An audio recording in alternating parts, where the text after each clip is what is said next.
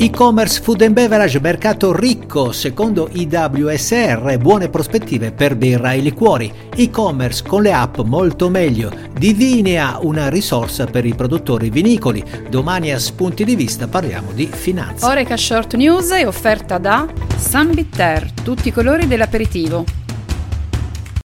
Montelvini, alleati in vigna. QBA vi aspetta Cheese dal 15 al 18 settembre a life. Buongiorno e bentrovati su Oreca Channel Italia, spazio nel nostro podcast di oggi all'Oreca Digital, ovvero l'evoluzione in atto favorita dalla tecnologia che sempre di più incide nei processi di gestione e di innovazione delle aziende del fuori casa. L'e-commerce, ad esempio, opportunità ancora tutta da esplorare per produttori e distributori food and beverage. Il mercato è ricco, in crescita e per darvi un numero che dice tutto, si stima che il mercato globale dell'e-commerce di alimenti e bevande raggiungerà 69,77 miliardi di dollari nel 2023, con un tasso di crescita annuale composto del 22,2%. Il mercato globale dell'e-commerce per le bevande alcoliche sta vivendo cambiamenti significativi. Secondo le previsioni di IWSR, birra, sidro, ready to drink e liquori registreranno guadagni significativi mentre secondo IWSR meno performante sarà il vino nell'e-commerce, a meno che le proposte online vengano indirizzate verso nuovi consumatori. Puntando nuovi target, anche il vino potrà contare su una crescita anche se solo di un paio di punti percentuali fino al 2026. Un mercato, quello dell'e-commerce dedicato al vino, che secondo IWSR nel 2026 nel mondo fatturerà un miliardo di dollari. Facilitare e semplificare gli acquisti è l'obiettivo del vino nel commercio elettronico e qui la differenza la fanno le app. Secondo IWSR c'è ancora un divario tra mercati basati su app e mercati incentrati sul sito web. I mercati delle app hanno comportamento di acquisto distintivi, con le persone che tendono ad acquistare più spesso piccole quantità di vino e con il rallentamento della frequenza complessiva degli acquisti online, convertire i consumatori ad utilizzare le app potrebbe essere una strategia per aumentare le vendite. La velocità delle consegne resta essenziale. E sul mercato dei produttori vitivinicoli italiani una innovazione viene proposta da Divinia, una piattaforma multifunzionale a servizio dei produttori vitivinicoli che matcha domanda e offerta non solo di prodotti ma anche di servizi evoluti e enoturismo in primis. Ce ne parla Filippo Galanti, co-founder di Divinia. Direttore, grazie per l'ospitalità su Oreca Channel.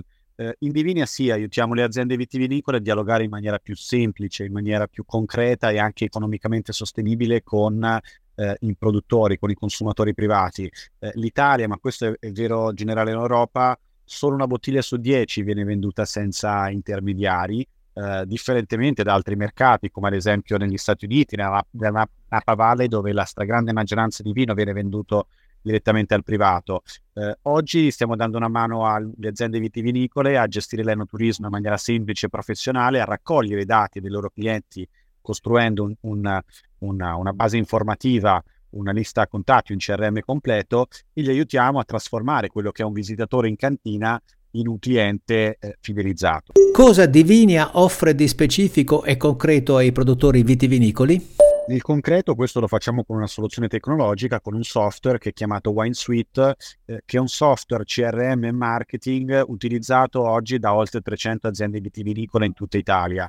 Eh, è una soluzione verticale eh, per il mercato vitivinicolo e particolarmente semplice da utilizzare, motivo per cui oggi eh, larga parte delle piccole e medie aziende vitivinicole italiane eh, ne fanno uso e attraverso di essa riescono a eh, incrementare nel tempo le vendite private arrivando a ottenere dei risultati economici estremamente attraenti per aziende che come sappiamo bene eh, hanno sempre più difficoltà viste le limitate marginalità in altri canali e vista anche l'incremento dei costi eh, delle materie prime eh, e della produzione di vino in generale.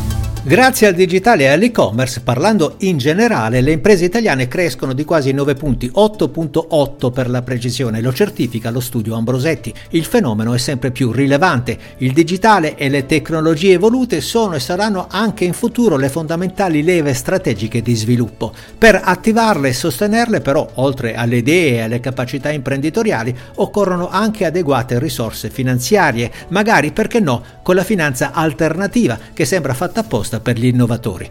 Ebbene, ne parliamo domani nella nostra rubrica Spunti di vista con Massimo Cossu, esperto di gestione e finanza. A domani allora e buona giornata.